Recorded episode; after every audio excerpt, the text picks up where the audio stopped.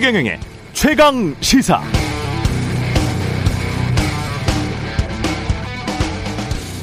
네, 전 세계 한 해 GDP가 90조 달러 정도 되는데요. 그중 미국이 차지하는 비중이 25조 달러. 미국과 유럽연합 합치면 전 세계 GDP의 한 절반 정도 됩니다. 여기에 일본, 한국, 호주 등 이른바 서방진영의 가치, 자유민주주의를 추구하는 국가들의 GDP를 모두 합하면 전 세계 GDP의 60%를 훌쩍 넘기고요. 그러나 그렇다고 이들과만 무역하면 될까요? 함정이 있습니다. 중국 GDP가 한 해 20조 달러 정도 됩니다. 이게 어느 정도냐면 우리가 얼마 전 가입하기로 했던 IPEF의 동남아 주요국들을 다 합해도 한 해 GDP가 3조 달러 좀 안 돼요. 세계 경제 3위인 일본도 5조 달러, 한국이 2조 달러가 좀 안 됩니다. 그런데 중국은 아시다시피 한국의 최대 교역 상대국이고 우리 GDP의 25%가 중국과의 수출을 통해서 이뤄집니다. 그러니까 우리는 지금 20조 달러에 가까운 거대한 단일시장 중국, 우리 GDP의 25%를 차지하고 있는 중국을 놔두고 동유럽이나 동남아 등으로 시장 다변화를 해야 할지도 모르는 상황에 대비해야 할 수도 있다는 그런 말입니다. 그런 의미에서 최근 최상목 대통령실 경제수석비서관이 나토 정상회담이 열린 스페인에서 기자들에게 한 이 말, 중국을 통한 수출 호황의 시대가 끝나가고 있다. 중국의 대안으로 시장 다변화가 필요한 실정. 이 말은 정말 무겁게 다가옵니다. 동남아와 동유럽 시장 다 합해도 중국의 3분의 1이 될까 말까 합니다. 그래서 시장 다변화도 필요합니다. 그러나 최대한 시간을 버는 게 현명합니다. 단기간에 중국과 사이가 멀어져 버리면 한국 경제에는 계속 먹구름, 장맛비만 내릴 수 있습니다.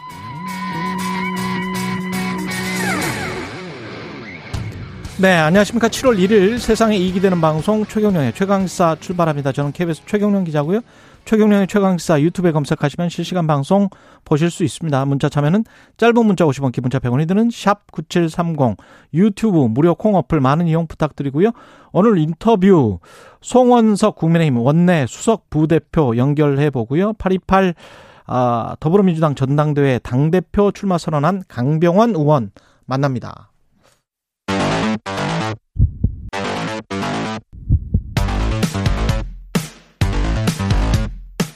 오늘 아침 가장 뜨거운 뉴스 언박싱.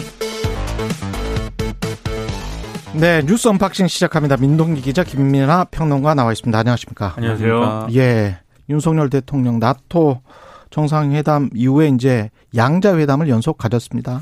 근데 이제 공식 일정은 끝났고 오늘 이제 귀국을 할 예정인데요. 체코, 캐나다, 영국 정상과 연쇄 회담을 가졌습니다.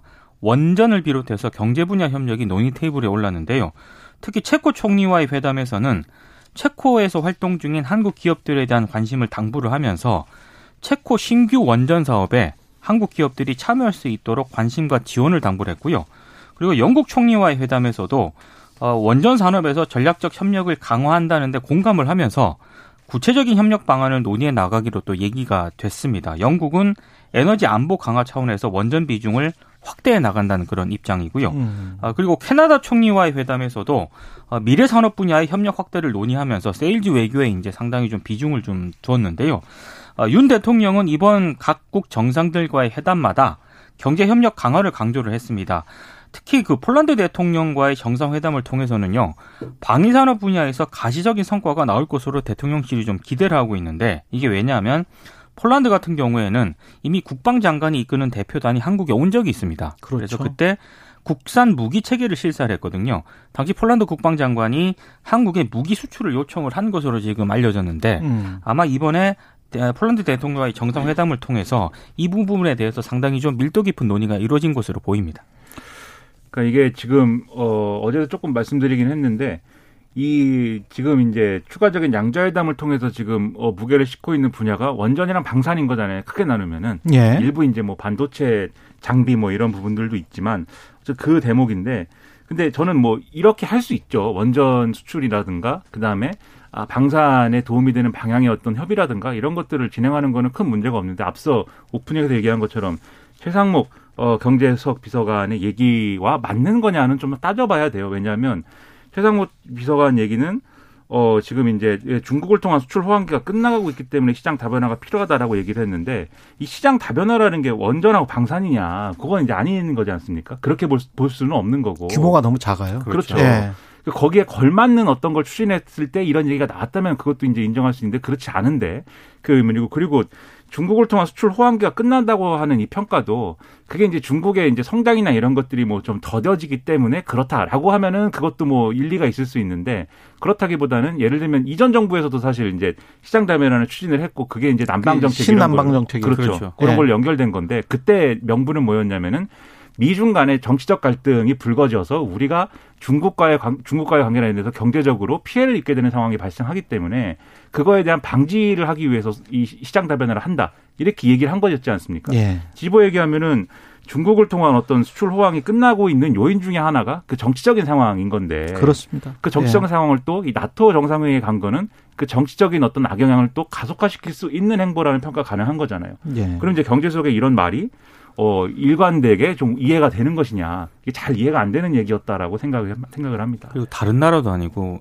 유럽에서 원전과 방위산업이 차지하는 비중은 굉장히 작거든요. 굉장히 작은 데다가 이제 프랑스라는 아주 막강한 원전, 원래 그 원천 기술을 가지고 있는 나라가 그렇죠. 프랑스가 있기 때문에 유럽연합 EU 내에 있는 국가들에게 원전을 수출을 하려면 우리가 비용을 굉장히 많이 깎아주는 그런 방식의 수출이 될 수밖에 없을 것 같다라는 생각이 들고요. 그다음에 그 규모도 너무 작고, 그다음에 우리가 보통 생각을 해보면 박근혜 대통령, 이명박 대통령, 문재인 대통령 다 이게 이제 나토가 이제 군사협약이잖아요. 네. 이런 거를 가면서 그 전에 이렇게 순방을 했던 대통령들 보면은 사실은 산업자원부를 할지 외교부를 할지 가서 기업들이 뭔가 MOU를 체결할 거를 몇 달치를 모아가지고 그 시점에 집중을 하거든요. 그렇죠. 모든 정부가 그래 왔습니다, 사실은. 그래서 그걸 이제 대통령의 성과로 포장을 해서 홍보를 하고 그래 왔었는데, 그리고 그 MOU가 나중에는 정식 계약으로 체결되지 않는 경우도 꽤 있었어요.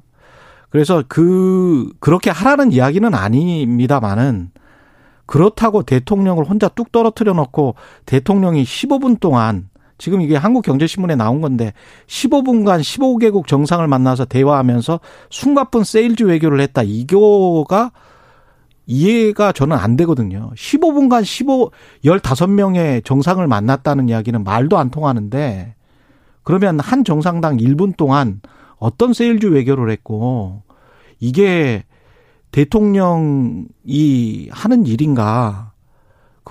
이거는 관료들이 그 전에 다 했었어야죠. 그리고 대통령실이 뭔가 그 미리 사전에 어레인지를 다 해놓고 대통령의 성과를 만들어줬어야 되는 건데, 그 전 정부를 따지면 저는 대통령실이 지금 뭘 하고 있는지 모르겠어요.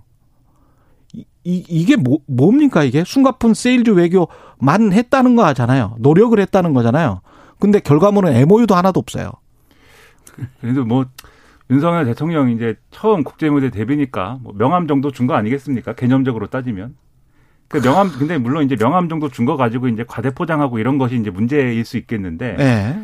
이게 사실 그런 측면은 분명히 있는 거죠. 그러니까 만남이라는 거는 그냥 뭐 지금 제가 이렇게 표현한 대로 명함 주고받는 과정이 필요할 수 있어요. 근데 여기에 굳이 이제 세일즈 외교다, 그리고 말씀하신 대로 원전이나 방산이나 이런 것도 있지만 지금 구체적인 영역이 뭐냐도 잘 안 나와 있는 그런 이 정상회담들도 쭉 있거든요. 뭘 논의한 거냐에 대해서도.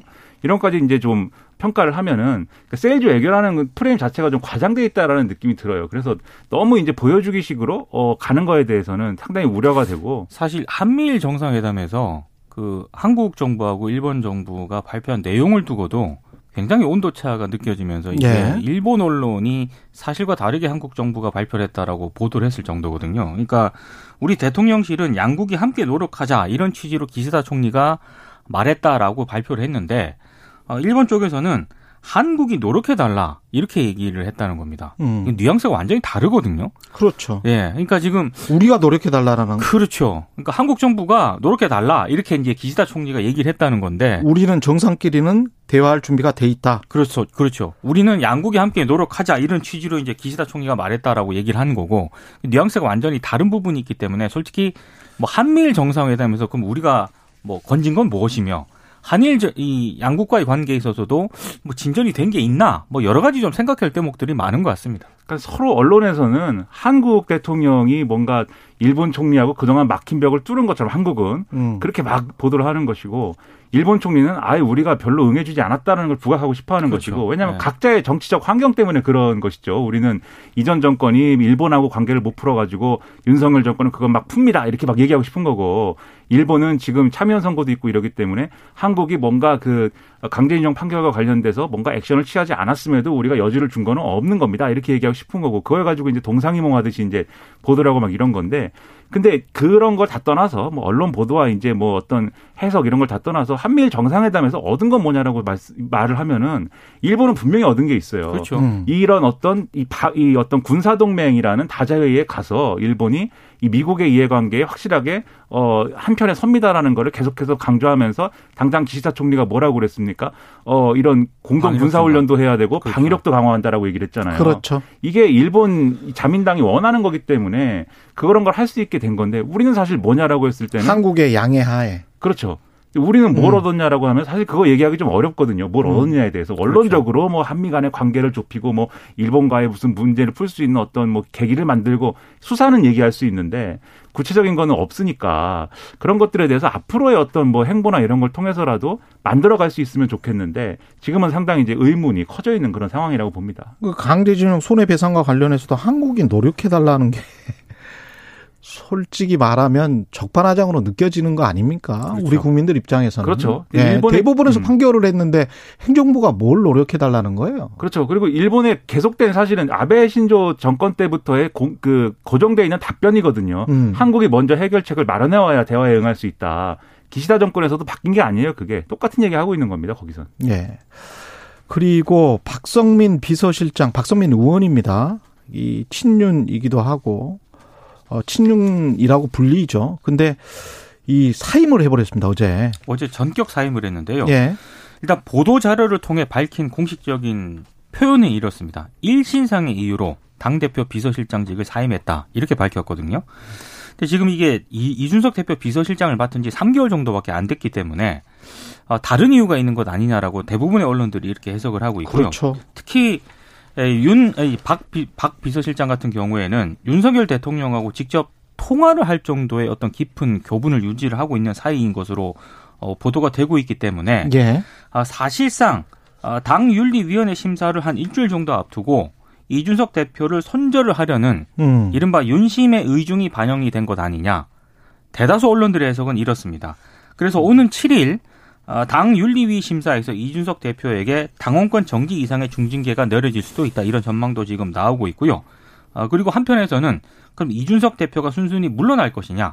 그렇지 않을 것이다. 상당히 좀 내용에 휩싸일 가능성이 크다. 이런 전망이 나오고 있는데 실제로 어제 한겨레 보도를 보면은요.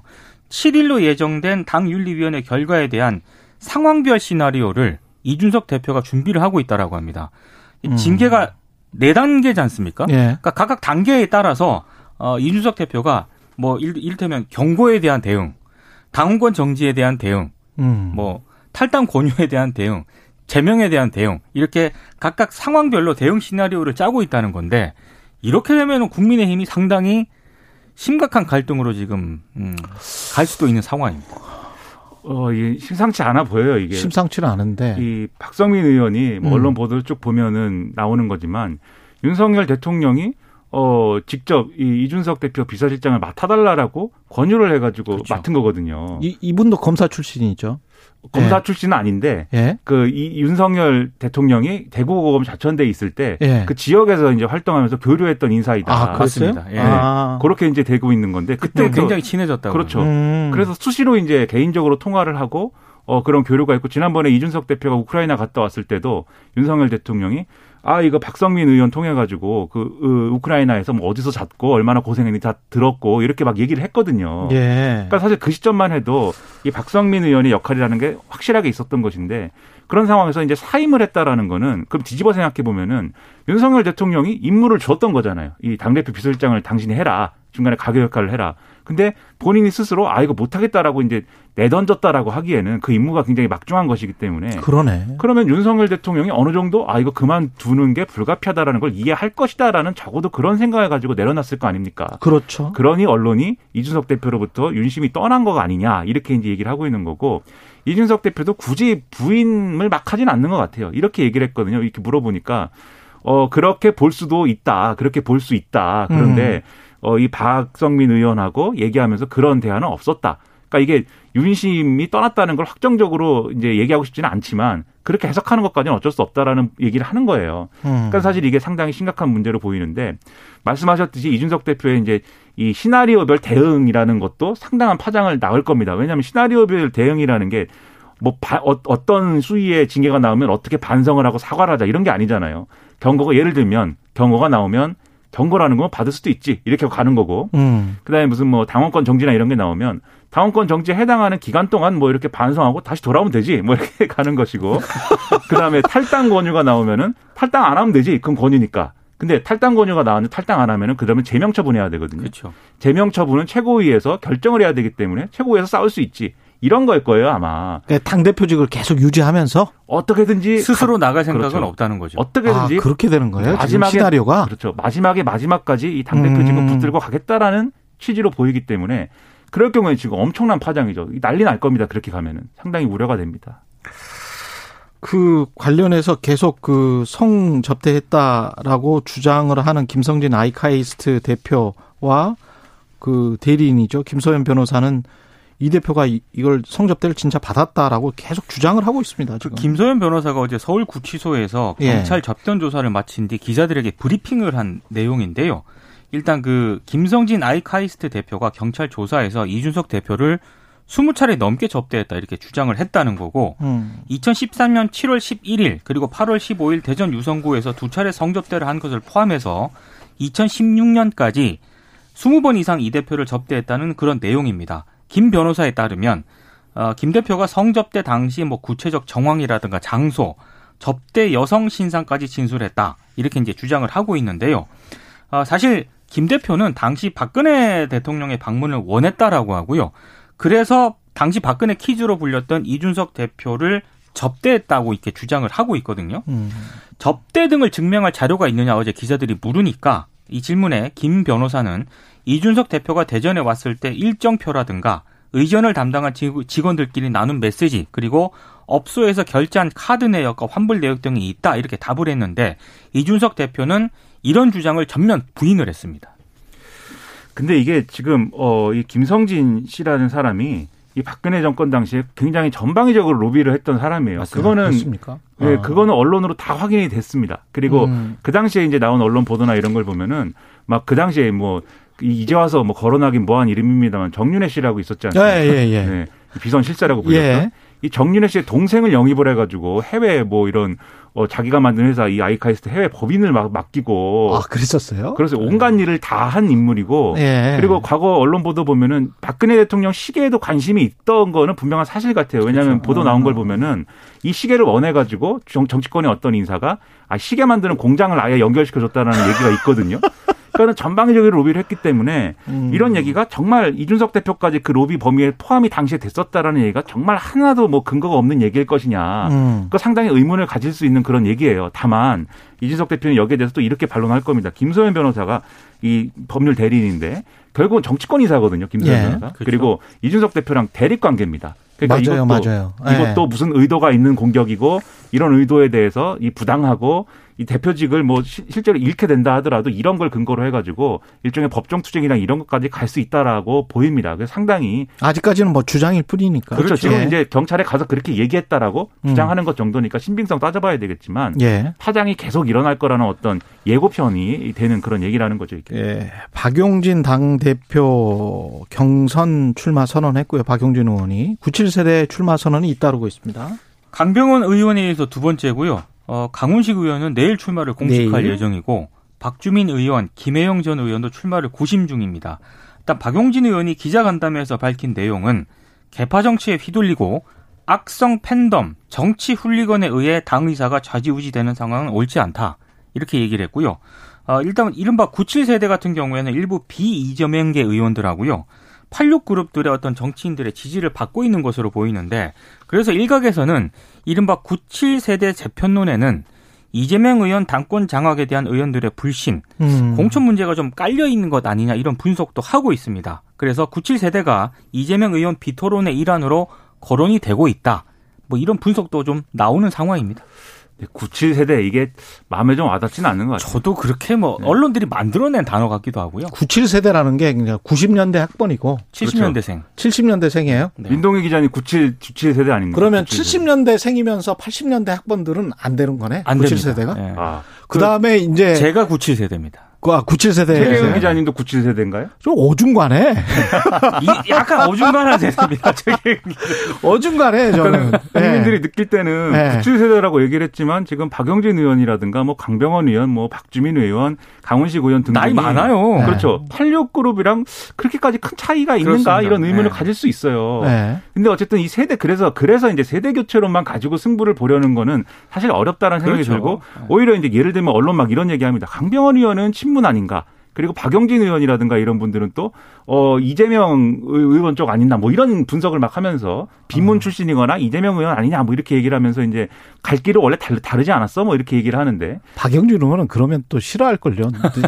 내가 이재명 의원 쪽은 아닌데 뭐 이렇게 이야기할걸. 그렇죠. 같이 대통령 경선을 했던 사이고 근데 비문 출신 아니냐. 그래서 박주민 의원은 또 저쪽 이제 이재명 의원 쪽 아니냐 뭐 이렇게 막 분석을 하고 있는데 저는 이제 그래서 각 후보가 그런 이런저런 뭐 소소한 얘기 말고 어떤 뭐에 중점을 두고 앞으로 갈 건지를 얘기하는 데 있어서는 박영진 의원 같으면은 이전에 이제 이력이 있지 않습니까? 예를 들면 유치원 문제나 이런 그렇죠. 거에 대해서 목소리를 높였던 이력이 있기 때문에 나는 민생을 차라리 그렇죠. 그게 낫죠. 민생을 중시하는 당으로 가자는 것이다. 뭐 이런 거를 얘기했으면 좋겠는데 아직은 97세대론과 이재명은 안 된다. 이것의 승부기 때문에 예. 뭐 별로 이렇게 좀 뭐 와닿는 게 없는 것 같습니다.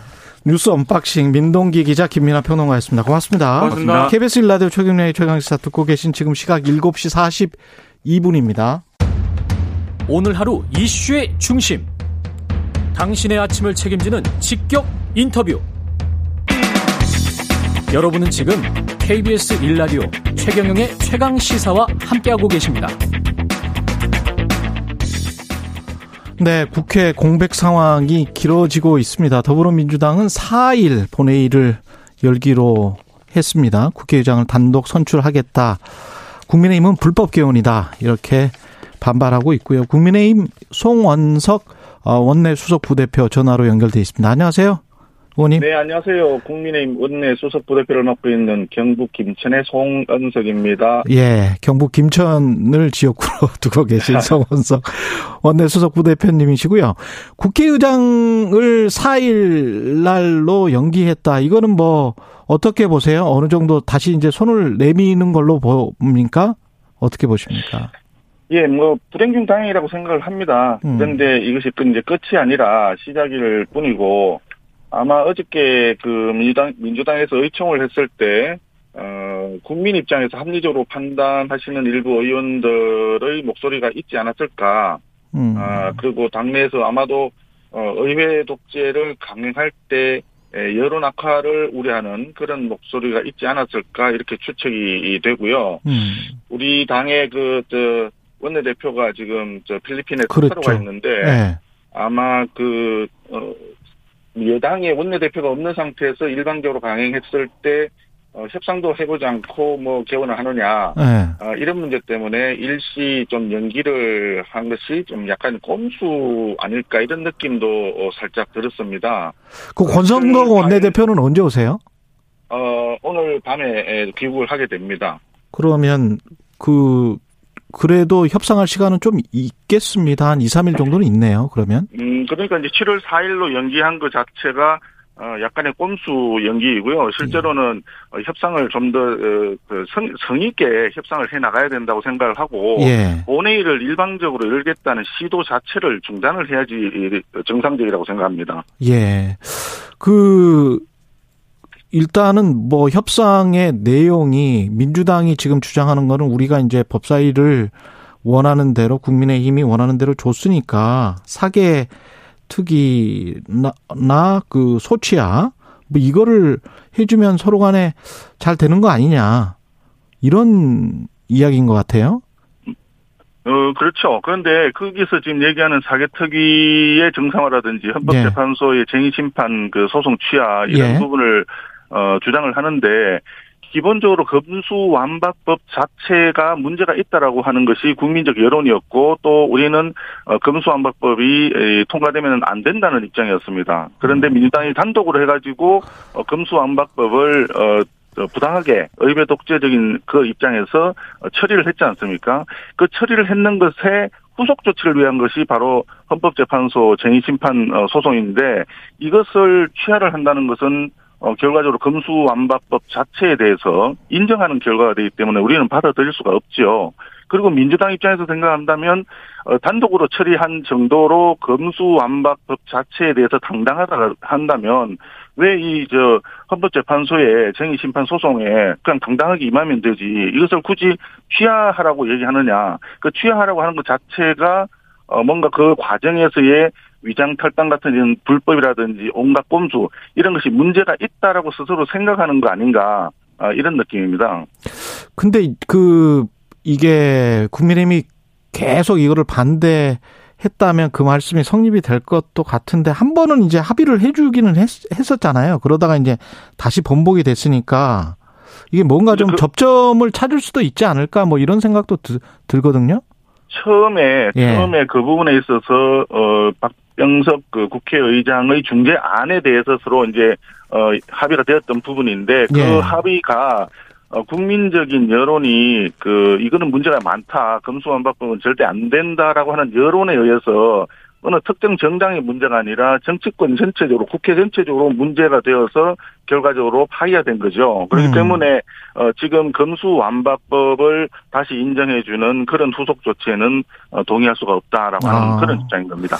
그러면 어쨌든 민주당은 더 이상 국회 공백 상태를 방치할 수 없다. 그래서 국회의장이라도 선출을 하자. 그리고 인사청문회도 열어야 한다.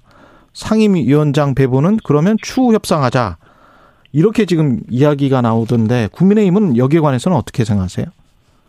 그거 사실은 상임위원장 배분이라고 하는 부분이 개원 협상의 가장 핵심적인 부분이고 이 부분에만 집중을 하면 얼마든지 개원 협상이 가능합니다. 지금까지 우리 당에서는 누누이 상임위원장 배분에 집중을 하자. 법사위원장을 주면은 다른 상임위원장 부분에 대해서는 우리가 탄력적으로 대응할 수 있다. 이런 입장을 밝혔거든요. 네. 그런데 민주당은 상임위원장 배분 문제는 논의를 하지 않고 무리하게 세 가지 전제 조건만 계속 얘기를 했었습니다. 아까 얘기했던 사개특위라든지 예.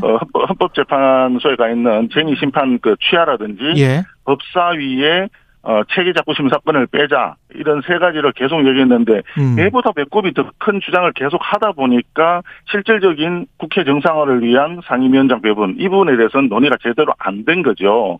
그렇기 때문에 지금 국회가 공백 상태가 있고 이걸 방치할 수 없다라고 민주당에서 얘기하는 것은 사실상 자기들이 잘못해온 것에 대한 조삼모사식의 조건 제시에 대해서 국민을 기만하는 그런 행위의 결과로 나타난 겁니다. 지금이라도 법사위원장을 포함을 해서 상임위원장을 어떻게 배분할 건지 이것만 논의한다면 충분히 합의가 가능하다고 봅니다. 체계작구 심사 법사위 위원장의 권한 축소와 관련해서는 여야가 바뀔 때마다 사실은 국회의원들이 동조하고 주장해 왔던 측면이 있지 않습니까? 지난 2020년 총선 결과로 민주당이 자칭 절대다수당이 되었습니다. 예. 절대다수당이 되어서 당시에 오랜 국회의 관례를 깨고 의장과 법사위원장을 다 독차지를 했죠. 독차지해서 하다가 1년 뒤에 그때 지금 말씀하신 대로 법사위 문제가 다시 제기가 되어서 그때 이미 법사위에서 그 심사기한을 120일에서 60일로 축소를 하고 법사위에서는 체계작부 심사 범위 내에서만 심사를 해야 된다. 이렇게 축소를 시켰어요. 예. 그렇게 합의를 하고 국회법을 개정을 우리가 해줬고 1년 뒤에 우리가 법사위원장을 맡겠다. 이렇게 이제 1년짜리 어음을 우리가 받은 거죠. 그런데 지금 이제 1년 뒤에 다시 이거를 이제 외상값을 갚으라 하니까 외상값을 처음에는 안 갚겠다라고 했죠. 법사위원장을 안 주겠다라고 하다가 예. 뒤늦게 외상값은 갚겠다. 법사위원장 줄 테니 다른 물건을 내놔라 하는 게 세 가지 조건을 걸어가지고 네. 추가로 이제 더 요구를 하게 되는 거죠. 이게 실질적으로는 외상값을 안 갚는 거랑 마찬가지입니다. 또 그렇게 볼 수도 있겠습니다. 말씀 듣다 보니까. 그러면 민주당이 만약에 4일에 국회의장 단독 선출을 해버리면 국민의힘은 네. 어떻게 대응할 수 있어요? 사실은 지금 단독으로 하게 되면 그 자체를 우리가 물리력을 동원해서 막을 수는 없습니다. 예. 그 국회 선진화법도 들어와 있고 그리고 우리는 법치주의를 존중하는 정당이기 때문에 민주당에서는 불법적 수단을 동원해가지고 뭐 단독 선출을 시도한다 하더라도 그렇게 할 수는 없고요. 이것이 그 불법이다. 법의 그 하반기 원 구성과 관련해서는 의장이 부재 중인 그런 상태이기 때문에 국회 사무총장이 임시회는 소집할 수 있지만 본회의를 그 연다든지 그리고 어떤 안건을 처리할 건지 이런 부분에 대해서는 규정 자체가 없습니다. 그래서 그동안에 여야 간에 국회 내 교섭단체 간의 합의에 의해서 본회의를 열고 개원을 했거든요. 예. 그걸 무시한다 그러면 이건 당연히 불법인 본회의가 되는 것이고 의회 독재다 이렇게 우리는 생각을 합니다. 과거에 2008년도에 그 김형호 국회의장도 있었어요. 그런 케이스가 있었어요. 그래서 일방적으로 의장을 뽑으려고 하다가 김형호 의장이 그러면 곤란하다 해서 며칠 연기를 하고 그 사이에 합의를 해서 개원했던 사례가 있습니다. 그렇기 때문에 소수의 의견을 다수결로 완전히 무시하는 이럴 경우에 공화제가 완전히 파기가 되거든요. 더 이상 그렇게 공화제 파기 행위를 하지 말고 협상에 의해서 상임위원장 배분을 빨리 마무리 짓자라고 하는 게 우리 당의 입장입니다. 그 혹시 그 인사청문회도 이렇게 장기간 늦춰주고 있는데 그 교육부 장관 후보자 김승희 보건복지부 장관 후보자 관련해서 계속 의혹이 많이 나왔지 않습니까? 언론에서. 의원님은 네. 어떻게 생각하세요? 그 만취운전, 교육부 장관 후보자는 만취운전, 게다가 이제 그 서울대에 있을 때 갑질 논란 새로 나왔고, 그 다음에 김승희 후보자는 이게 선관위가 고발을 해버렸어요. 정치자금법 위반으로. 네. 그래서 이거는 어떻게 보시는지 여당에서는. 지금 그 부분은 이제 인사권자가 판단을 해야 될 사항이라고 생각을 합니다. 네. 이미 충분한 시간을 두고 인사청문 요청이 들어왔는데 국회가 제대로 역할을 못해서 인사청문회 자체가 지금 무산되는 그런 상황이 있지 않습니까? 그렇기 네. 때문에 이것을 그 청문 결과 보고서를 정부에 재송부해 달라라고 하는 기간이 이제 이미 만료가 되었기 그랬죠. 때문에 인사권자의 뭐 고독한 결단만이 남은 상황이 아닌가 이렇게 생각이 되고 특히. 김승희 후보자의 경우에는 지금 선관위가 예. 갑자기 그 대검에다가 지금 고발을 했지 않습니까? 국민의힘 송원석 원.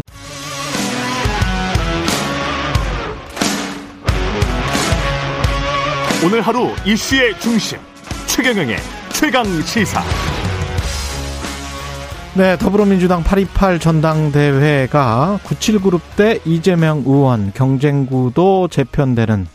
그런 모양새입니다. 97그룹 내 이른바 양강, 양박, 강병원, 강훈식, 박용진, 박주민 의원 잇따라 당권 도전 선언했거나 선언 앞두고 있고요.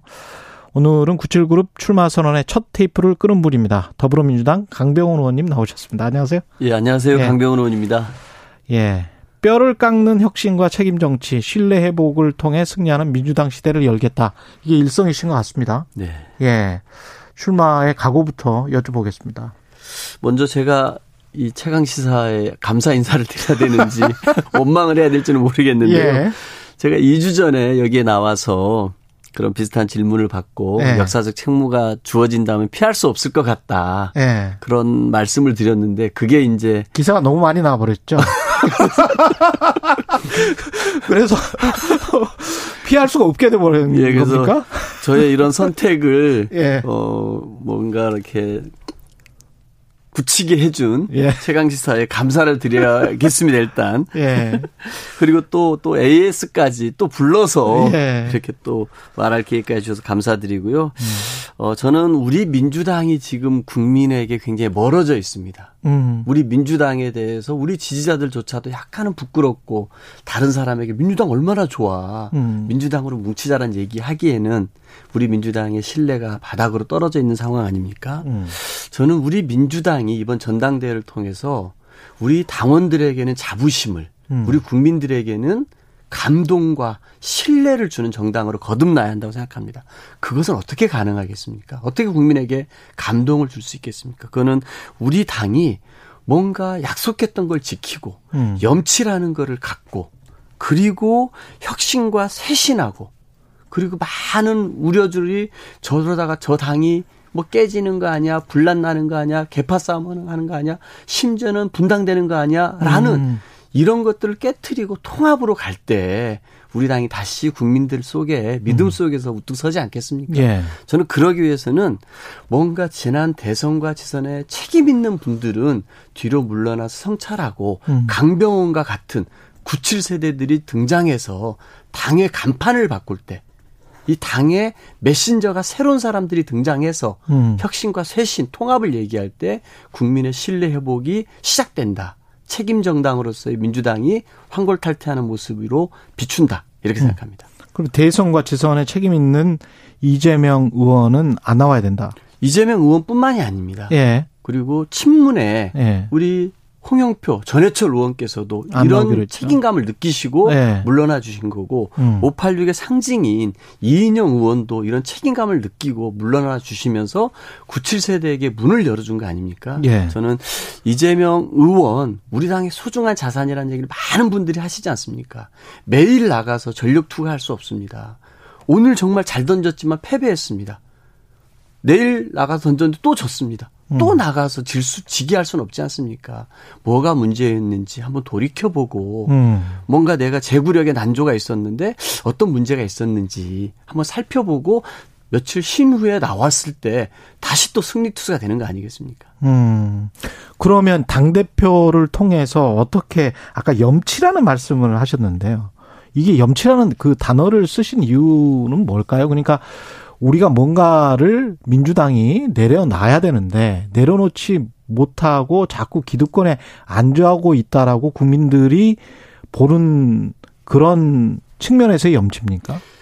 그것도 포함이 되고요. 예. 우리 당을 보시면서 우리 당이 지금까지 보였던 태도에 대해서 얼마나 많은 비판이 있습니까? 약속한 거를 정말 손바닥 뒤집듯이 뒤집었지 않습니까? 뭔가 이 권력형 성비에 대해서 사과한다 그러면서 사과하고 2차 가해하고 예. 그곳에 공천 안 하겠다고 해놓고 공천해버리고 이런 여러 가지 일들이 있었지 않습니까? 예. 부동산에 관해서도 그렇게 제대로 잡겠다고 해놓고 우리 당의 청와대 출신 고위직이 그런 문제로 일가구 똘똘한 한 채를 지키기 위해서 수석직을 그만두기도 하고 또 뭐 내로남불을 일으켰던 것들이 있지 않습니까? 예. 그런 부분들 모두가 국민들에게는 정말 심각한 신뢰 불신으로 갔지 않습니까? 예. 저는 그런 의미에서 우리 당이 스스로 염치가 있어야 된다.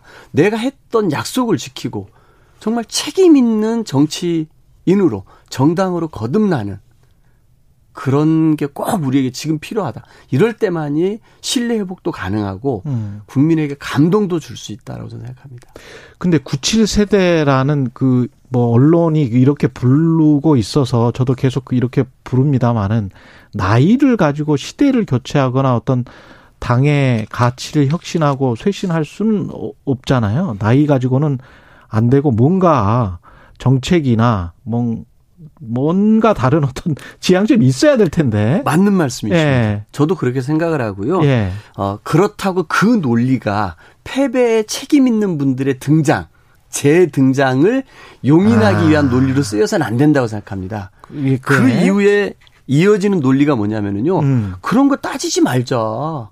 다 같이 책임 있는 거 아니냐. 그 얘기는 뭔가 전쟁의 패배 이후에 사병에게도 책임을 묻는 꼴입니다. 아. 이거는 정말 전쟁의 패배면 사령관과 장수가 책임지는 게 맞지 않습니까?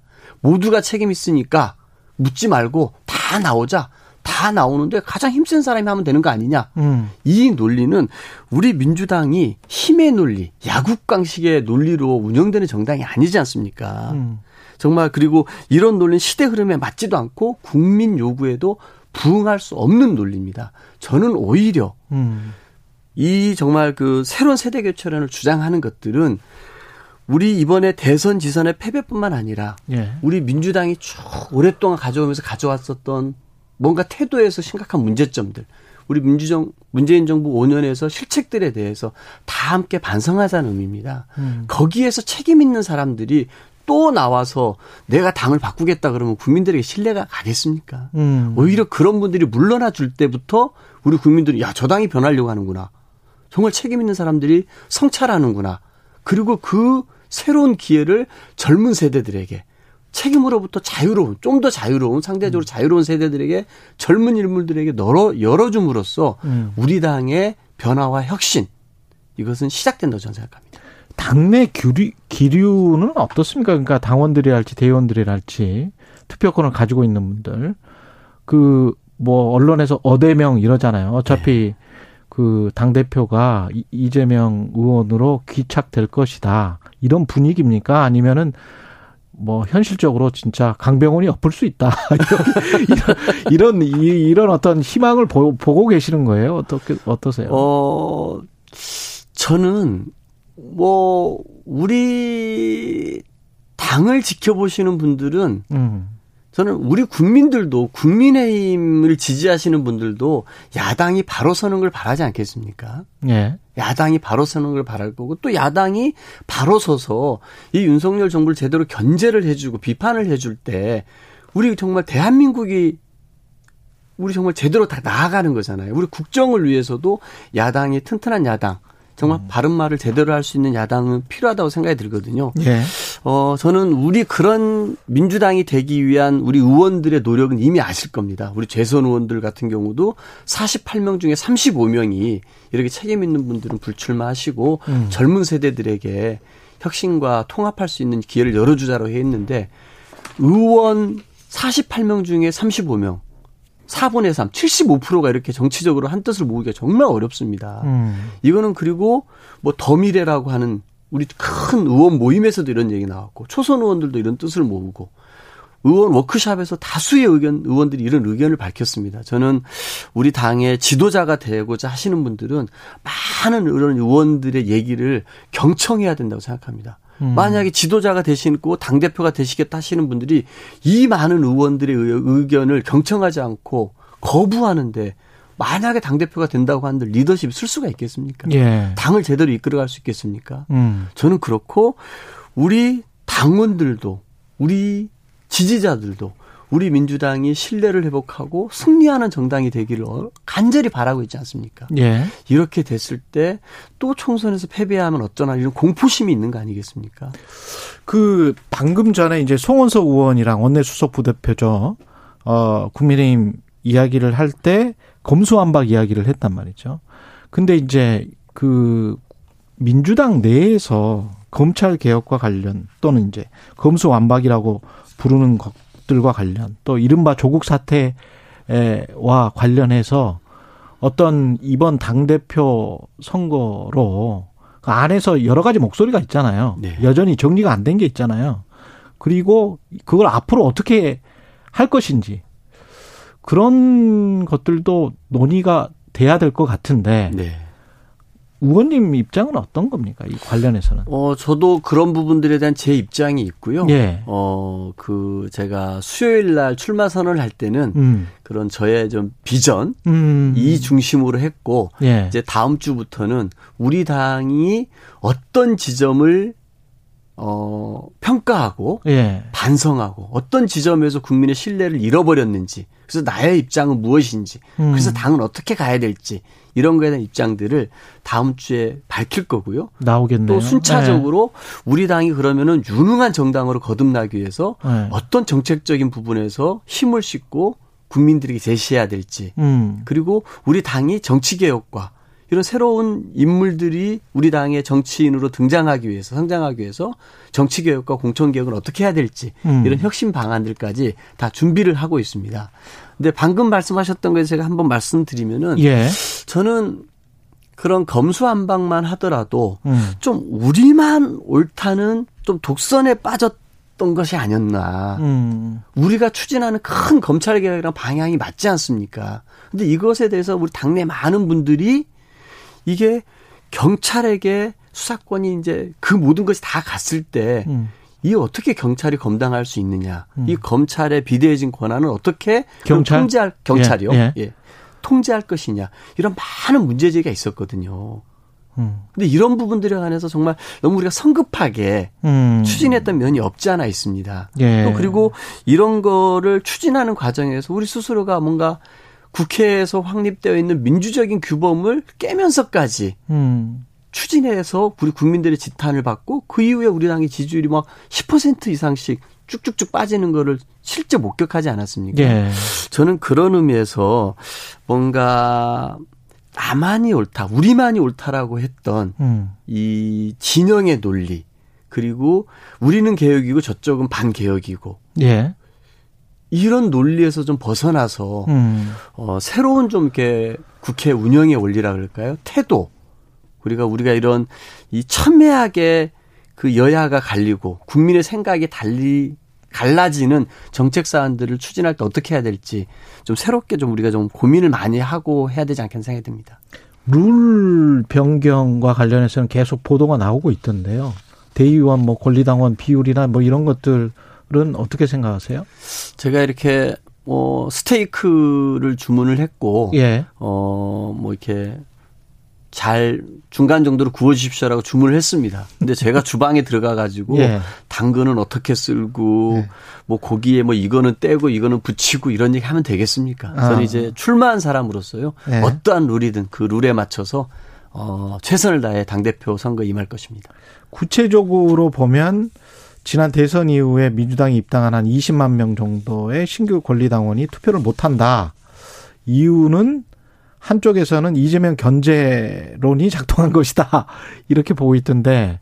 이제 그것은 룰을 바꿔야 되는 문제 아니겠습니까? 룰을 바꿔야 되는 문제이기 때문에 다른 것이고요. 당내에서는 많은 그런 얘기들이 있습니다. 우리들의 예.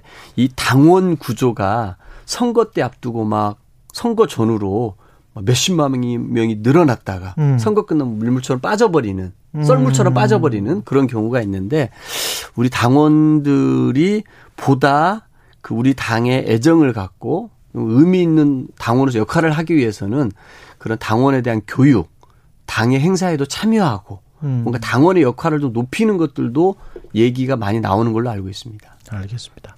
그 많은 97그룹 중에 왜 또 강병원 이어야만 하는지 마지막으로 좀 말씀을 해 주십시오. 제가 예. 94년대 서울대 총학생회장을 했는데요. 예. 그때 저는 시대의 변화를 읽었습니다. 왜 그러냐면은 80년대 후반에 동구 사회주의가 몰락을 했고요.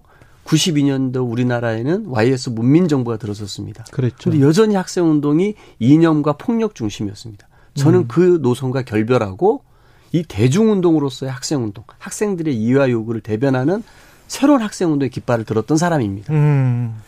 그리고 그 노무현 대통령의 수행비서로 노무현 대통령을 청와대에 5년간 모시면서 노무현 대통령 밑에서 그런 반칙과 특권이 없는 권위주의를 타파하는 정치를 배웠던 사람입니다. 예. 그 이후에 저는 또 이 2016년도에 국회에 입성하는 과정에서 임종석이라는 거함을 당내 경선에서 이름도 없던 정치 신인이 물리치면서 당내 후보가 됐고요. 예. 이재호 의원, MB 정부의 2인자였던 이재호 5선의 이인재 의원을 물리치고 이재호 의원을 물리치고 국회의원이 됐습니다. 그만큼 도전했고 성취를 냈고 성공했던 그런 사람이고요. 국회에 들어와서 제가 초선 대변인 때 예. 바닥 대변인이라는 별명을 얻었습니다. 바닥 대변인 이게 뭐냐면요. 보통 국회의원들 정치인들이 다 서서 브리핑하고 예. 기자들은 다 찬 바닥에 앉아서 막 노트북을 치지 않습니까? 같이 바닥에 앉으셨어요? 같이 바닥에 앉았습니다. 이 언론과 알겠습니다. 국민과 예. 눈높이를 맞춰서 소통하려고 했던 정치인입니다.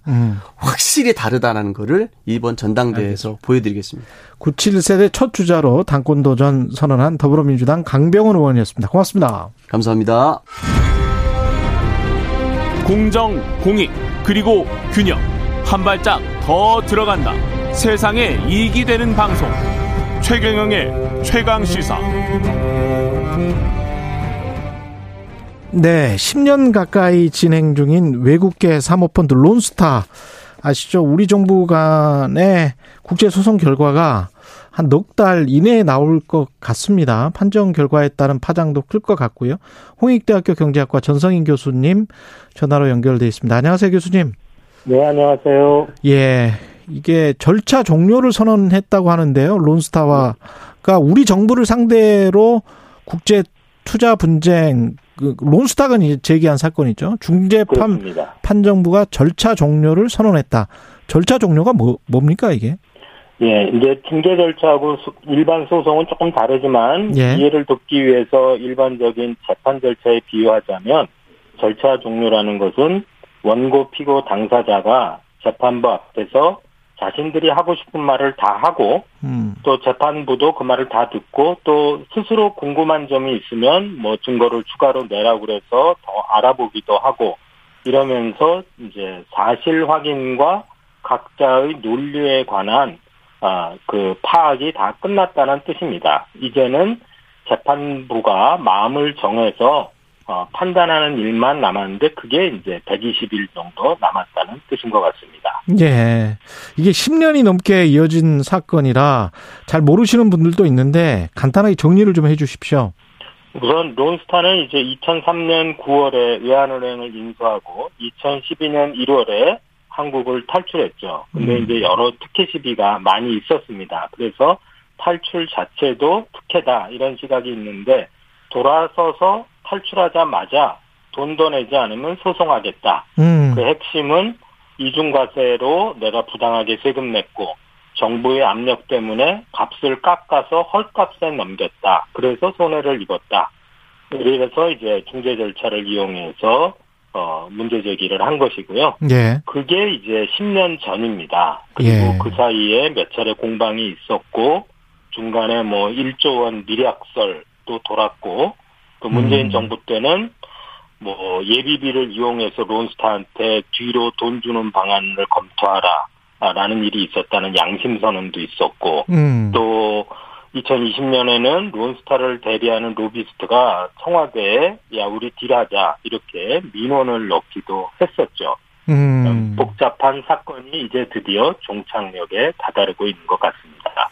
그러니까 합의를 하려고 정부에서 뒤에서 합의를 하려고 했었던 것도 있었네요. 중간중간에.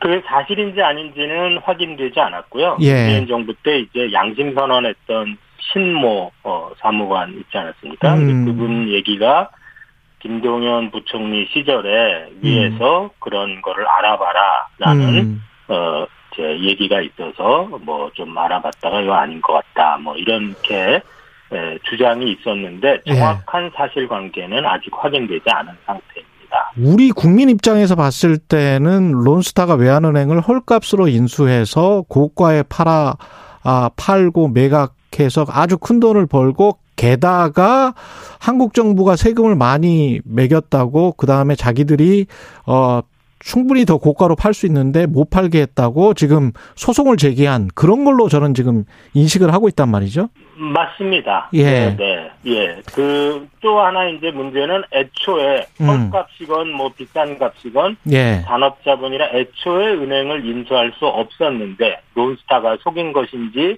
관료들이 눈 감아준 것인지 어쨌든 간에 불법적으로 외환은행을 인수했죠. 예. 그 부분이 이제 나중에 중요한 쟁점이 될 것 같습니다. 그러니까 인수 과정에서 불법적인 게 있었는지 그것도 규명을 해야 되고. 그렇죠. 예. 예. 팔 때 이것도 이제 질 수가 없는 소송인데 결과는 좀 비관적으로 생각하시는 분들이 꽤 있는 것 같더라고요. 그렇습니다. 이제 앞에서도 잠깐 말씀이 나왔습니다만 론스타의 외환은행 투자는 그 자체가 국내법을 위반한 불법적인 투자이고 따라서 이 국제 투자자 분쟁 절차를 이용할 수가 없습니다. 그런데도 정부가 그런 점을 충분히 주장하지 않고 스스로 이제 불리한 쪽으로 걸어갔기 때문에 예.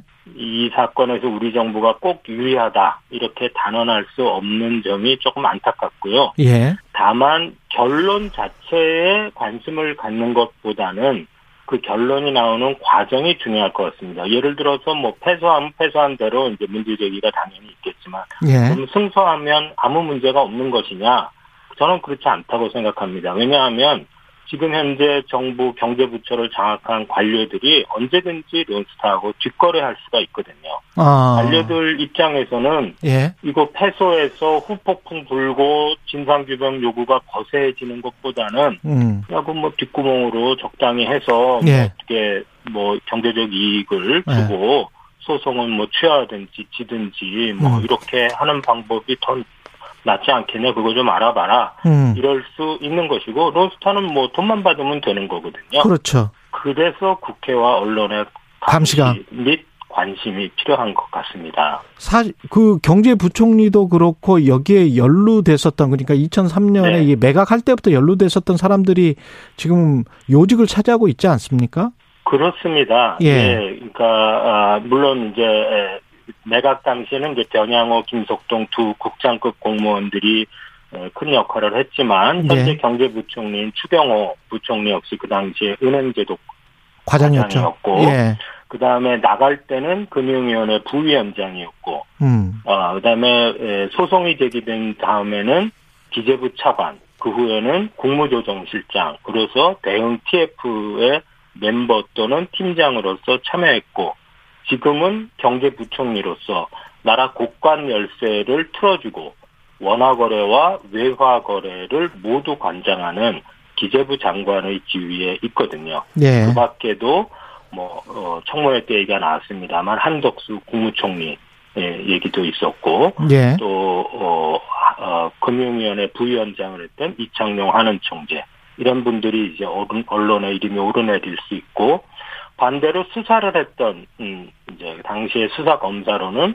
지금 현재 윤석열 대통령, 한동훈 법무부 장관 이런 분들이 이름이 오르내릴 수 있죠. 그때 수사는 무슨 수사였죠? 론스타 수사가? 그때는 이제 헐값 매각 그리고 헐값 매각. 예, 변양호 국장에 대해서는 이제 뇌물 시비 예. 이런 것들이 이제 수사 대상이었고 예. 저희가 볼 때 가장 핵심적인 요소라고 볼 수 있는 산업자본인데 은행을 인수한 그렇죠. 불법이었다. 이 부분은 사실은 본격적으로는 법원의 심판을 받은 적이 없습니다. 아 그러네요. 네네. 그러면 이게 그때 불법적으로 잘못 팔았다라는 그 논쟁과 누구의 책임이냐 그게 그리고 네. 그 다음에 그거를 제대로 수사를 했었던 것이냐 이런 네. 것까지 지금 책임 논란이 이어질 수가 있네요. 이게 결과가 어떻게 나오든 간에. 예, 그렇습니다. 그리고 사실은 예. 그때는 산업자본 문제는 감사원이나 검찰이 살짝 초창기에 놓쳤던 부분입니다. 많은 우리 사회의 사람들이 맞아요. 놓쳤고 예. 헐값 매각 또는 먹튀 이런 측면에서만 문제 제기가 있었는데요. 예. 그렇기 때문에 수사를 제대로 했느냐 당사자들 그런 문제보다는 이 제기되지 않은 문제에 관해서 새롭게 이제 수사가 들어가야 된다 하고 예. 하는 것이 중요할 것 같습니다. 론스타는 산업자본이 아닌 줄 알았는데 산업자본이었던 거잖아요. 예, 결과적으로 그렇게 판명이 났고 예. 이제 요번 청문회에서 분명해진 사실은 지난 2008년에 논스타 2007년부터 8년 사이에 논스타의 해외 계열사에 대한 일제 조사를 해서 논스타가 해외에 일본 같은데 골프장이나 호텔 그렇죠. 체인을 갖고 있다는 걸 스스로 자백을 했다라는 점을 공직 후보자들이 명시적으로 시인을 했습니다. 그런 점이 있었다. 그런데 아무 조치를 취하지 않았다. 그리고 이제 책임 추궁이 가니까, 네. 그때는 2008년 국제 위안이기 때문에 바빠서 그런 쪽을 좀 더 많이 했고, 사실관계를 좀 더 알아보느라고 아무 말을 못했다. 네.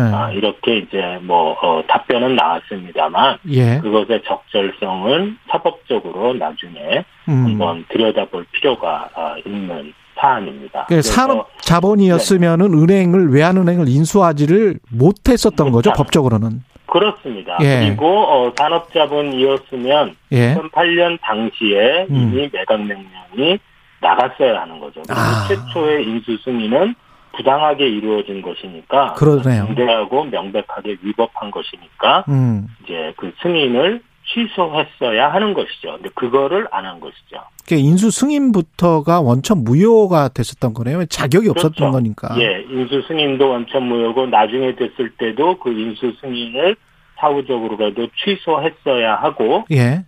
분쟁 절차를 논스타가 제기를 했을 때도 너는 원래가 은행을 가질 수 없어서 국내법 위반한 불법적인 투자자인데 그렇지. 어떻게 법원에 와서 중개법정에 와서 돈 내놓으라고 하냐. 그렇지. 이거는 말이 안 된다. 이렇게 논리를 구성했어야 한다. 저는 그렇게 생각합니다. 그 선고가 나오면 후속 조치는 정부가 어떻게 해야 된다고 보세요? 정부는 현재 그 불복 절차를 밟겠다, 이렇게 하고 있는 것 같은데요. 예. 저는, 물론 제가 이제 국제법 전문가가 아니어서, 권위 있게 답변을 드릴 수는 없지만, 정부가 논리 구조가, 이제 변하지 않는 한, 다시 한번 절차를 밟는다고 이게 달라질 가능성은 크지 않다고 생각합니다. 그리고 원래 국제중재라는 것이 단심제고요. 예. 오히려 이거는, 내가 있는 동안에 돈 나가서는 안 된다. 하여튼 나 없을 때 나갈 때 나가더라도 이런 어떤 시간 벌기용, 보여주기용 불복이 아닐까 이런 걱정도 들고요. 그러면 이제 돈은 다 국민 호주머니에서 나가는 것이죠. 만약에 지면은 어느 정도가 나가는 거죠? 그거는 이제 이 소송 가액 자체는 이제 옛날 환율로 5조 원, 5조 원 환율이 절하돼서 6조 원 이런 얘기도 있지만 그렇게까지 나올 가능성은 없고. 많지 않을 것 같고요. 예. 아마도 1조 원 미략절 그리고 그 청와대에 민원 넣어서 유리하자고 했을 때의 느낌을 보면 한 몇천억 원 선에서 이루어질 것 같습니다. 근데 이제 예. 몇천억 원이라도 예. 범죄자한테 돈을 주는 것은 그렇죠. 문제가 많은 것이죠. 시간이 다 됐습니다. 네. 교수님. 네. 예. 홍익대학교 경제학과 전상인 교수님이었습니다. 고맙습니다. 네. 감사합니다.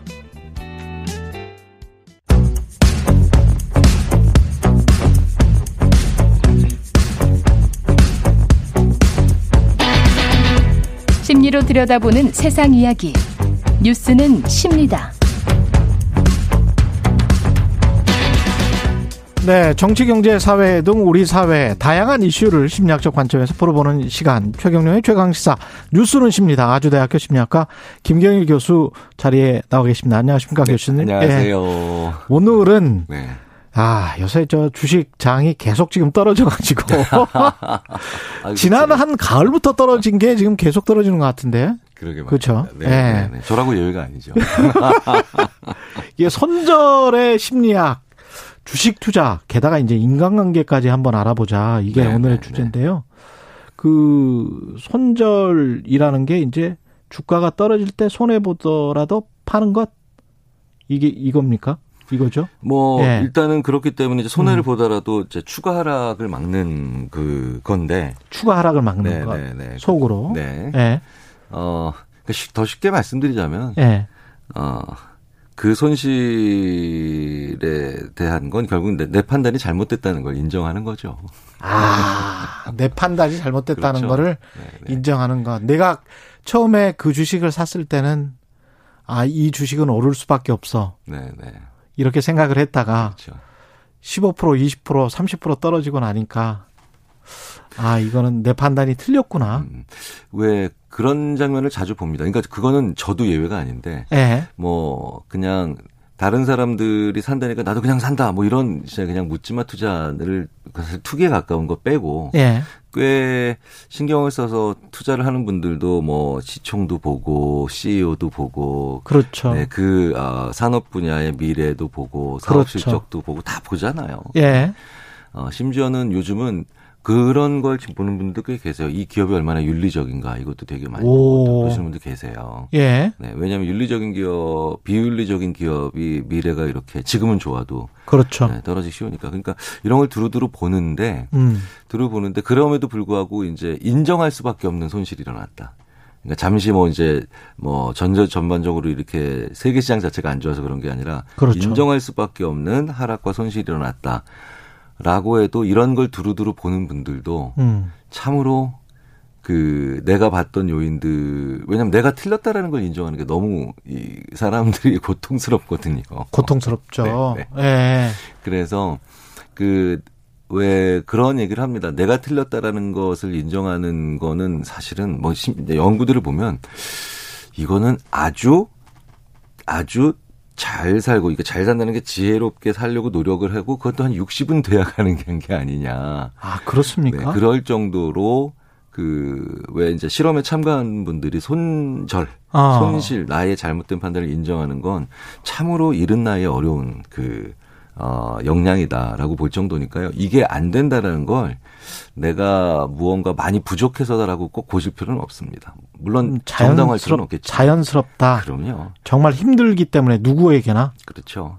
이게 심리학적으로도 주식 심리학이랄지 많이 연구가 되지 않았습니까? 그럼요. 정말 많이 연구가 됐죠. 예. 2002년에 노벨 경제학상 받았던 프린스턴 대학의 카네만. 예, 카네만. 네. 예. 저랑 이제 세부 전공도 똑같은 인재신이에요. 예, 예. 다니엘 카네만. 네. 예. 마치 그래서 다른 주위에 있는 다른 심리학자들이 네가 받았니? 노벨상을 왜 이렇게 좋아하니? 라고 할 정도로 이제 저도 그때 많이 이제 관심을 가졌는데 최초로 이분이 노벨 경제학상을 그렇죠. 심리학자로서 받으신 분이에요. 네, 네, 네. 그렇죠. 예. 그러니까 그 전에 심리학자로 분류가 될 수 있는 분들은 계셨지만 아예 누가 봐도 심리학자는 그렇지. 그분이 처음이었죠. 다니엘 카네만이었죠. 그렇죠. 그러니까 2002년은 저한테 월드컵과 카네만의 해로 기억이 될 정도인데 그러네요. 유명한 예. 이론이 있습니다. 예. 그거 있어요. 100%의 확률로 500불을 버실 수 있어요. 예. 그 게임 A예요. 예. 그다음에 이제 게임 B는 옵션 B죠. 뭐 게임이라기보다 옵션 B는 50%의 확률로 $1,000를 벌 수 있어요. 500불과 1,000불. 네, 그러니까 첫 번째 옵션은 무조건 예. 500불. 예. 그런데 두 번째 옵션은 50%의 확률로 1,000불. 홀짝. 네, 그다음에 예. 나머지 50%는 그냥 아무것도 못 보는. 아. 네, 네. 그러면 두 개가 계산해 보면은 소위 말하는 기대 가치는 똑같거든요. 그러네요. 네네. 예. 확실한 500불, 예. 50%의 1,000불. 그러네요. 네네. 곱하기 0.5를 하니까. 그럼 사람들한테 물어봅니다. 이거 어느 거를 선택하시겠습니까? 두 중에 하나를 선택할 수 있다면. 거의 1번 아닙니까? 그렇죠, 그렇죠, 그렇죠. 무조건 네, 뭐, 네, 네. 500불 준다는데 그거 500불 받아야지 뭐. 그렇죠, 그렇죠. 방금 전에 표정이 약간 사행성 짓게 변하시긴 하셨어도. 저는 사실은 2번으로 갈 확률이 높은 사람이에요. 상당히 좀 리스크 테이커 성향이 있기 때문에. 그런 것도 관련된 연구가 있죠. 한국 분들이 그래도 두 번째를 고르는 분들이 더 많아요. 예. 한국 분들. 그러니까 한국 사람들이. 네, 사실은 외국의 대부분은 거의 압도적으로 이제 첫 번째인데, 1번인데. 그럴 수밖에 없을 것 같아요. 그래도 한국인들은 B를 선택하는 사람, 두 번째를 선택하는 사람이 꽤 되긴 합니다. 사실은 전 세계에서 제일 높은데요. 아, 한국 사람들이. 네네. 이 모험 정신과 도전 정신을 어찌할까라고 하면서 예. 외국 연구자들이 이거 시카고 대학의 크리스토퍼 씨 교수는 오랫동안 연구했어요. 예. 한국 사람들은 왜 금전적인 모험성에 강한가. 아. 뭐 여러 가지 이제 사회적 요인이 있는데 이제 그건 차후에 또 말씀드릴 예. 수 있는 기회가 있을 텐데. 이거 다음번에 주제하죠. 네. 아, 재밌는데. 예. 예. 근데 어쨌든 사람들은 A를 첫 번째를 더 많이 선택하죠. 확실한 획득. 예. 네. 그런데 이제 이걸 손실로 바꿔봅니다. 손실로 바꿔보면. 네. 그러니까 100%의 확률로 500불을 내놓으셔야 돼요, 저한테. 아, 예. 100% 확률로. 네, 그런데 두 번째는 50%의 확률로 1000불을 내놓으셔야 되는데 50%의 확률은 나머지 50%는 아무것도 안 내놓으셔도 돼요. 그러면 이건 대부분 B를 선택하죠. 그렇죠. 네, 그렇죠. B를 선택하죠. 네, 그러니까 네. 이 얘기가 결국 뭐냐면 500불을 내가 가져올 때보다 내가 내놔야 될 때 손실일 때 훨씬 더 크다는 겁니다. 그러네. 네네. 그러네. 네. 네. 그래서 뭐 그 영어로는 이제 그 논문에서 카네만이 이렇게 쓰죠. Loss loom larger than gain. 그러니까 이제 우리말로 표현하자면 손실은 획득보다 우리에게 더 큰 액수로 보인다. 네. 그러니까 10,000원을 제가 드리면 10,000원 갖고 설렁탕 한 그릇 사 먹을까? 뭐 이런 생각하시지만 네. 오늘 10,000원 잃어버리시면 그 10,000원 가지고 할 수 있는 일이 엄청나게 많이 생각나거든요. 그렇구나. 아, 사람은 정말 손실을 너무너무 싫어하는 거군요. 네. 그런데 그 손실이 내가 만약에 어떤 주식을 샀는데 다 100만 원어치를 샀는데 예. 30만 원의 손실이 일어났어요. 예. 그러면 그 30만 원으로 할 수 있는 일들이 너무 많이 생각나기 때문에 그래서 그 30만 원이 다시 메워질 때까지 복구될 때까지 사람들은 그 30만 원에 대한 가치가 커 보이기 때문에 안절부절하는 네, 거예요? 쉽게 노출을 못하는 거죠. 근데 안절부절하면 주식하시면 안 되는데 사실은. 그렇죠. 예. 그래서 그것도 연구하는 최근에는 그것도 연구한 심리학자들이 있어요. 예. 자, 100만 원을 투자해서는 30만 원이 났습니다. 그런데 이 다른 옆에 있는 다른 주식이나 다른 걸 투자하시면은 사실은 상당히 복구하실 수 있거나 그 다음에 상당히 더 크게 벌 수 있습니다.라고 해도 손절을 못 하시는데 되게 재밌게도 그 30만 원을 명시해 버려요. 예. 이 주식 사셔서 30만 원 손해 보셨죠? 요 옆에 있는 주식 사시면 30만 원을 벌 수 있습니다. 이러면 30만 원의 가치가 딱 들어맞기 때문에. 아, 옮긴다? 네, 네. 그러면은 손절을 못 하시는 분들한테는 그렇게 뭐, 그, 금융, 뭐라 그러죠? 재무관리사? 이런 분들이 그렇게 조언을 해줘도 네, 네, 되겠네요. 네. 그러니까 그분의 손실을 좀 더 구체적으로 언급하시면서 이게 나을 거다라고 해주시는 게 더 낫다는 거지. 그게 더 진짜 분명한 답이라면 그냥 이게 더 좋다 예. 혹은 이게 더 낫다라고 하는 거는 그 30만 원에 대한 가치에 대해서 이렇게 오랫동안 생각하면서 속을 그렇죠. 마음 아파졌던 그런 거를 메워줄 수가 없다는 겁니다. 그렇지 않으면 사람은 계속 보다가 떨어지는 거를 계속 보다가 15%, 50% 이렇게 떨어지다가 어쩔 수 없이 이제 팔게 되는 겁니까? 그렇죠. 어떻게 되는 거죠? 이제 그러다가 뭐 어떤 분들은 뭐 잘 아시겠지만 네. 코인 같은 경우는 정말 0이 될 때까지 끝까지 가시는 예. 분도 계시고 예. 그다음에 뭐 사람마다 좀씩 이건 사람마다 개인차가 굉장히 심하다고 합니다. 어떤 분들은 내가 30%의 손실, 어떤 분들은 50%의 손실. 이때까지 버티다가 이제 결국은 개인차가 있군요. 네, 그 개인차가 굉장히 심한데요. 그 개인차가 왜 심하냐면 사람마다 내가 똑같이 그렇게 손해를 봐도 그걸 그걸 사기 위해서 혹은 그걸 쳐다본 시간이 다르기 때문이죠. 아. 네, 하루 종일 이렇게 본 분은 못 팔아요. 그러네. 네네. 그런데 쭉 이제 다른 일 하다가 네. 이렇게 그 다음에 쭉 보고 아이고 이제 30이네 인정하자. 이게 좀 더 쉽다는 거죠. 아. 네. 그래서 전업 투자자들이 오히려 더 기이한 행동을 많이 한다. 아, 손절을 못 하는군요. 네, 전업 투자자들이 네, 네. 오히려. 전업 투자자들이 오히려 그러니까 모든 분들은 아니지만 많은 전업 투자자들이 오히려 하루 종일 이 화면만 들여다보고 있으니까 거기에 그렇구나. 필요 이상의 생각이 들어가는데 예. 왜 그런 거 있잖아요. 아주 유명한 거 손절 효과, 뭐 매몰 비용 효과, 뭐 이런 거. 그러니까 왜 그 내가 지금까지 투자한 게 얼마인데, 내가 지금까지 쓴 시간이 얼마인데, 내가 지금까지 한 고민이 얼마인데, 그러니까 지금까지 쓴 비용을 사실은 계산을 안 하고 이걸 객관적으로 봐야 되는데, 그렇지, 그게 안 되잖아요. 그렇습니다. 선크 코스트를 절대 매몰 그렇죠. 비용을 생각을 하지 말아야 돼요. 네. 예, 그게 현명합니다. 그런데 인간관계에 그렇지. 관해서도 네. 시간과 돈 투자 때문에 뭐 마음 고생한 것 때문에. 안 되는 분들이 있잖아요. 그렇죠. 그러니까 사실은 뭐 그러니까 그냥 절교 혹은 손절까지는 아니더라도 상당히 거리 두는 게 좋은 관계들이 있어요. 그러니까 사실은 정말 나한테 안 좋은 사람, 나 힘들게 하는 사람은 만나면 안 되잖아요. 예. 근데 정말 50대에 들어와서도 제 주위에 이런 친구들이 있습니다. 야, 그래도 내가 걔랑 보낸 시간이 얼마인데. 그렇지. 네. 그렇죠. 그런 생각을 하면서. 네, 내가 그놈 때문에 같이 술 마시려고 쓴 돈이 얼만데. 예. 나는 안 된다. 예. 자, 그러면 이거를 종합을 해보면 왜 손절이 안 되느냐가 되게 분명해지는 게요. 제가 이제 제 친구가 한 친구가 야, 그 친구는 너한테 정말 도움이 안 되는 게 아니라 너를 참 힘들게 하고. 오히려 이용하는 것 같아. 네, 그렇죠. 왜냐하면 진짜 손절해야 되는 인간 중에 하나가 바로 뭐냐면 진정성 떨어지는 사람인데요. 자기 자존심 때문에 조금 거짓말하는 거라든가 잘 보이고 싶어서 하는 거짓말 정도야 애교로 봐줄 수도 있다고 하지만 진정성이 떨어진다라는 걸 그 캐나다 캘거리 대학의 이기범 교수님이 어떤 사람이 진짜 안 좋은 진정성 떨어지는 사람이냐라고 보냐면 자기 의도나 자기 이득을 숨기면서 너를 위해서 하는 거야 혹은 대의를 위해서 하는 거야. 이게 최악의 유형이라고 보통 얘기를 하세요. 그 드라마에 나오는 사람이다. 그렇죠. 드라마. 네. 드라마에 나오는 우리 모두 악한 사람. 우리 모두 알잖아요. 네. 직장생활하면서 정말 나쁜 상사. 이게 다 자네를 위해서 하는 얘기일세. 네, 그렇죠. 일 시키면서. 근데 사실은 자기를 위한 건데. 아. 네. 그래서 자기 의도를 숨기는 사람이 가장 우리를 힘들게 하고 그다음에 그 관계가 꼬이는 거거든요. 제가 오죽하면 그래서 회의 때 상무님들한테 이 회의는 나를 위한 회의야 라고 얘기하라고 해요. 차라리.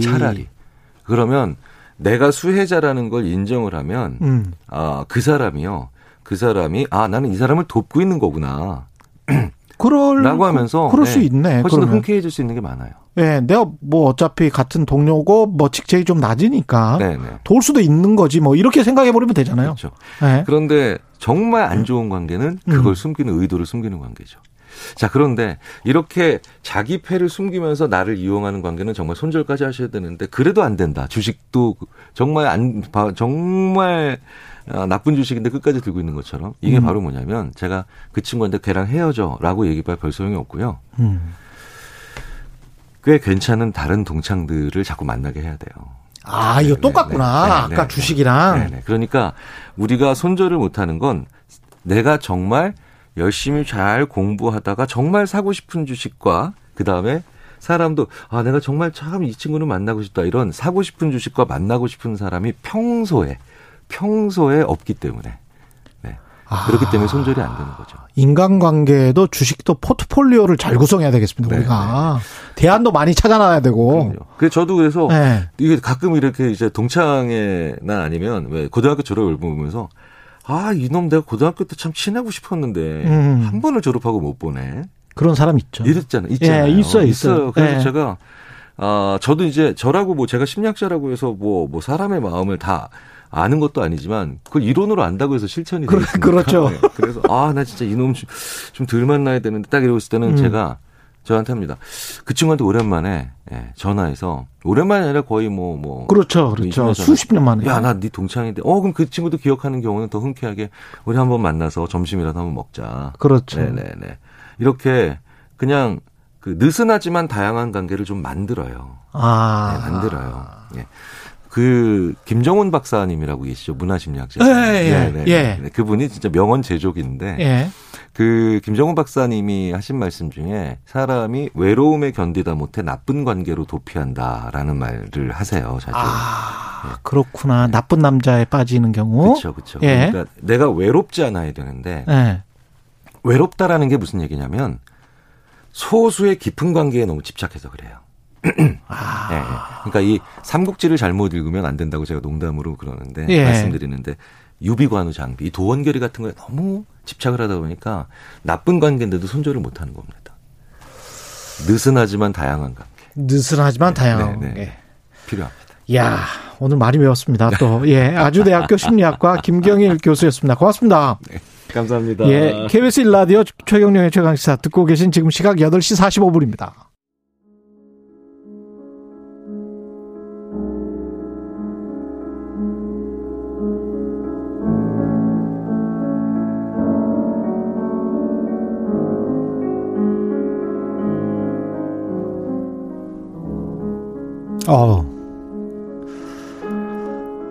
음악만 듣고 싶은데. 최근 미국 반 클라이번 콩쿠르에서 임윤찬 피아니스트가 최연소 우승을 차지했습니다. 세계를 놀라게 한 18살 소년 피아니스트 임윤찬 군, 순수 국내파 또 알려지면서 연일 화제인데요. 클래식 모르는 사람도 넉넉히 듣게 된다는 임윤찬 군의 연주 관련해서 장일범 평론가 연결돼 있습니다. 안녕하세요. 네, 안녕하세요. 반갑습니다. 그 헤드폰으로 들려오는 음악 소리가 너무 좋아가지고. 네네. 예, 혼이 나가는 것 같네. 예. 그, 이윤찬 피아니스트, 저도 유튜브로 봤는데. 예. 어떤 스타일입니까? 그 화제를 모을 수밖에 없더라고요. 보신 분들은 다 깜짝 놀랄 거예요, 아마. 네, 그렇죠. 예. 이 무대에서 연주를 이렇게 시작하면 첫 마디부터 청중을 쑥 빠져들게 만드는 예. 아주 대담하고 또 저돌적인 해석. 그렇다고 해서 빈틈이 있느냐? 빈틈이 없습니다. 그 아주 훈련이 잘 되어서 완벽한 테크닉을 구사하는데 거기에 그치지 않고 굉장히 압도적인 내공을 갖고 예술가의 풍모를 선보이는데요. 대단히 내적으로 단단하고 흔들림 없는 그런 스타일이다. 그래서 굉장히 마이웨이 스타일이에요. 자기 마음대로 하고 자신의 음악적 정체성을 갖고 있는데 그것이 그 연주할 때는 아주 본능적으로 이 해석이 나타나면서 대단히 설득력 있게 청중을 또 이렇게 사로잡는 스타일이라고 볼 수 있겠습니다. 이윤찬 피아니스트가 우승한 게 미국 네. 반 클라이번 콩쿠르인데, 네네. 예 클래식 잘 모르시는 분들은 이게 어느 정도 대인지를 모르실 것 같아요. 그렇죠. 예. 예.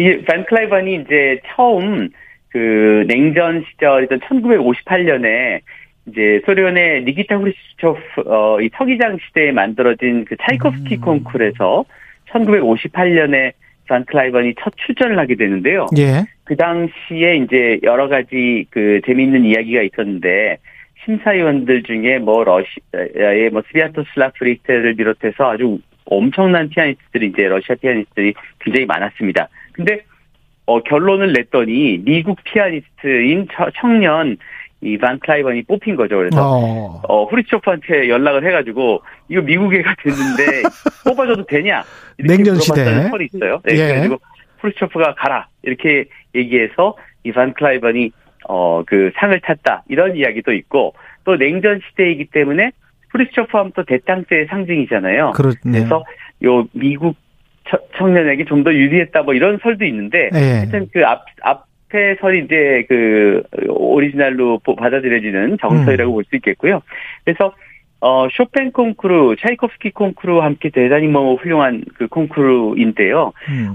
미국에서 만들어져서 미국에서 이제 연주하는 콩쿠르로서 이 세상에서 가장 그 상금이 높은 콩쿠르입니다. 아, 그래요? 상금이 얼마입니까? 예, 상금이 10만 달러가 넘어서 1억 뭐 4천만 원 뭐 이 정도를 받는 그런 콩쿠르인데 예. 사실 우리가 쇼팽 콩쿠르나 차이코프스키 콩쿠르처럼 굉장히 그 권위 있는 유럽의 콩쿠르에 비한다면 약 반 정도 이렇게 조금 그동안 이제 네임 밸류는 조금 낮았다 이렇게 볼 수 있습니다. 예. 왜냐하면 이 콩쿠르 반 클라이번에서 우승한 사람 중에 제일 유명한 사람이 라둘루프라는 루마니아 사람이 있는데요. 예. 그 외에는 아주 성공한 사람이 많지는 않았어요. 막 크리스티나 오티스 이런 사람도 있지만 이제 우리 요 일전에 선우 예권이 또 상을 타기도 했었죠. 손여름도 2등을 한 적이 있고요. 근데 이 콩쿠르가 유럽에 있는 콩쿠르만큼 막 권위를 그렇게 인정받는 건 아니었구나. 요즘에 팬데믹 기간에 이 청년들이 모두 이제 이 콩쿠르에 또 그 입상하고 싶어서 도전을 하고 또 중요한 것은 차이코프스키 콩쿠르가 러시아의 침공으로 인한 그 우크라이나 전쟁 때문에 이 세계 콩쿠르 협회에서 퇴출이 되지 않습니까? 예. 그래서 지금 현재 이 반 클라이번 콩쿠르의 그 콩쿠르 위상이 굉장히 올라간 그런 그 입지를 갖고 있다 이렇게 볼 수 있겠습니다. 근데 이윤찬 군의 연주가 그 뭐 전문가들이 봤을 때 뭐가 그렇게 대단한 거예요? 그러니까 이 자신이 확고한 음악 세계를 18살의 나이로 믿기지 않을 만큼 이미 구축하고 있고요. 예. 이 우리나라에서 연주를 이제 하면서 더욱더 유명해졌군요. 어린 시절부터. 예. 근데 이 친구가 이 처음에는 그 사람들이 유니상 콩쿠르에서 우승한 거 외에는 아무것도 그 해외 콩쿠르에서 우승한 게 없었는데도 그 계속 연주를 부르고 또 그 입에서 입으로 이민찬 정말 잘한데 이렇게 해도 되면서 공연할 때마다 아주 수많은 팬덤이 생겨나고 이 어떤 네임 밸류가 아니라 이 사람의 그 자체의 연주력을 가지고 와 정말 뛰어나다 이러면서 천재가 나타났다. 그래서 저는 이제 임윤찬 군 연주를 들으면 나중에 뭐 키신, 뭐 호로비츠, 뭐 폴리니, 사칼로프 이런 세계적인 거장 이런 거장들의 반열에 오를 수 있는 그런 아주 훌륭한 자질을 갖추고 있다. 그래서 지금은 스타지만 나중에는 거장이 될 수 있는 아주 훌륭한 제목이다 이렇게 볼 수 있겠습니다. 그 콩쿠르에 우승하고 그 다음에 네. 이제 말들도 지금 계속 화제인데 모든 네네. 것을 버리고 산에 들어가서 피아노 하고만 사는 게 꿈이다. 뭐 네네. 이런 이야기. 단테의 신곡을 거의 외울 정도로 좋아하더라고요. 네. 또. 정말 대단하다는 생각이 들고요. 저도 그 얘기가 가장 기억에 남습니다. 산에 들어가서 정말 피아노하고만 살고 싶다. 그 정도로 피아노를 사랑한다는 것이고, 예. 이 피아니스트들 중에서 정말 벽면도사라고 그래가지고요. 피아노와 나. 그래서 사회성이 때로는 떨어지기도 하고, 이 해석을 정말 그 하루 왼종일 생각하고 또 연주하고, 이렇게 도인처럼 그 사는 사람들이 있거든요. 그렇죠. 아까 말씀드린 뭐 이제 그리고리 사칼로프라든가 이런 분들, 호로비츠 같은 분은 자기가 세계 최고의 스타덤에 올랐는데도 한 8년, 뭐 10년 이 정도는 나는 연주도 안 하고 녹음도 안 하겠다. 뭐 이러면서 턱 사라졌다가 내가 더 완성되었다고 생각했을 때, 내 마음에 가장 들었다고 생각했을 때 다시 나와서 연주를 하고, 사람들은 또 그걸 기다렸다가 이렇게 보고, 이랬을 때 그 한 차원 더 높은 연주를 늘 들려줬거든요. 근데 그런 것이 가능한 피아니스트가 우리나라에서 드디어 나왔다 이렇게 생각이 듭니다. 근데 한국에서만 계속 교육을 받고 한예종을 네. 다니고 있잖아요. 예예. 이게 가능하군요. 그러니까 네, 그 뭐 시흥에 그 피아노 학교 무슨 학원 뭐 이런 거를 다녔었더라고요. 어렸을 때 보니까. 네, 그러니까 사실은 그 지금 뭐 천재들 뭐 또 이제 신동 이런 친구들은 뭐 3살 4살 때 뭐 네. 이렇게 배우기 시작하는데요. 7살 때 친구들이 태권도 배우러 가는데 자기는 너 어떡하지 이러고 있는데 어머니가 네. 너 악기 하나 배우는 게 좋지 않겠니? 이렇게 해가지고 이제 피아노 학원을 찾아가게 된 거죠. 시흥에 있는 피아노 학원을 찾아가서 동네 상가에 가서 이제 치기 시작했는데 예. 집안에 음악하는 사람도 전혀 없었던 거죠.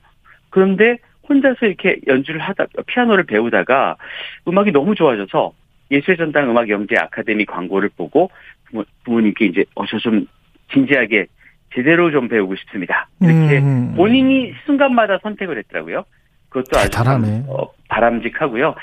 그래서 한국예술종합학교 때 영재원에 조기 입학을 했고 요번에도 이제 부모님이 그 반 클라이번 역사상 최연소 우승을 했음에도 불구하고 그래 잘했다. 뭐 이 정도만 칭찬을 해줬다고 합니다. 그러니까 굉장히 이렇게 윤찬 씨를 이렇게 무대에 내놓고 막 옆에서 막 도와주는 스타일이라기보다는 부담 주지 않고 좀 지켜보는 좀 특출한 그런 영재니까요. 이렇게 지켜보는 방식으로 이렇게 좀 자신들의 역량을 기울인 게 아닌가. 그러기 상당히 힘들거든요. 오히려. 예. 네, 근데 그럴 수 있었던 것이 큰 도움이 되지 않았나 이런 생각이 듭니다. 이번 콩쿠르에서 뭐 리스트, 라흐마니노프 뭐 이런 걸 네. 연주를 했던데 예예. 특별히 뭐 추천할 만한 임윤찬 군의 연주곡이 있을까요? 평론가님. 네. 일단 바로 리스트의 초절기교 예. 이 곡들하고요. 연습곡하고 라흐마니노프의 피아노 그러니까 초절기교는 뭐 듣는 순간 목이 빠져들게 되는 엄청난 그 담대함이 있습니다. 그리고 라흐마니노프의 피아노 쪽 3번은 들으면 굉장히 윤택하고 연주가 풍요롭고 내가 정말 오늘 부자가 된 것 같다 이런 마음을 들게 만들거든요. 예. 이 두 곡을 꼭 들어보시고 예. 그 다음에 또 이제 여유가 있으시면 베토벤의 피아노 소나타 월광 지금 나오고 있네요. 네, 월광 소나타 너무나 유명하잖아요. 장일범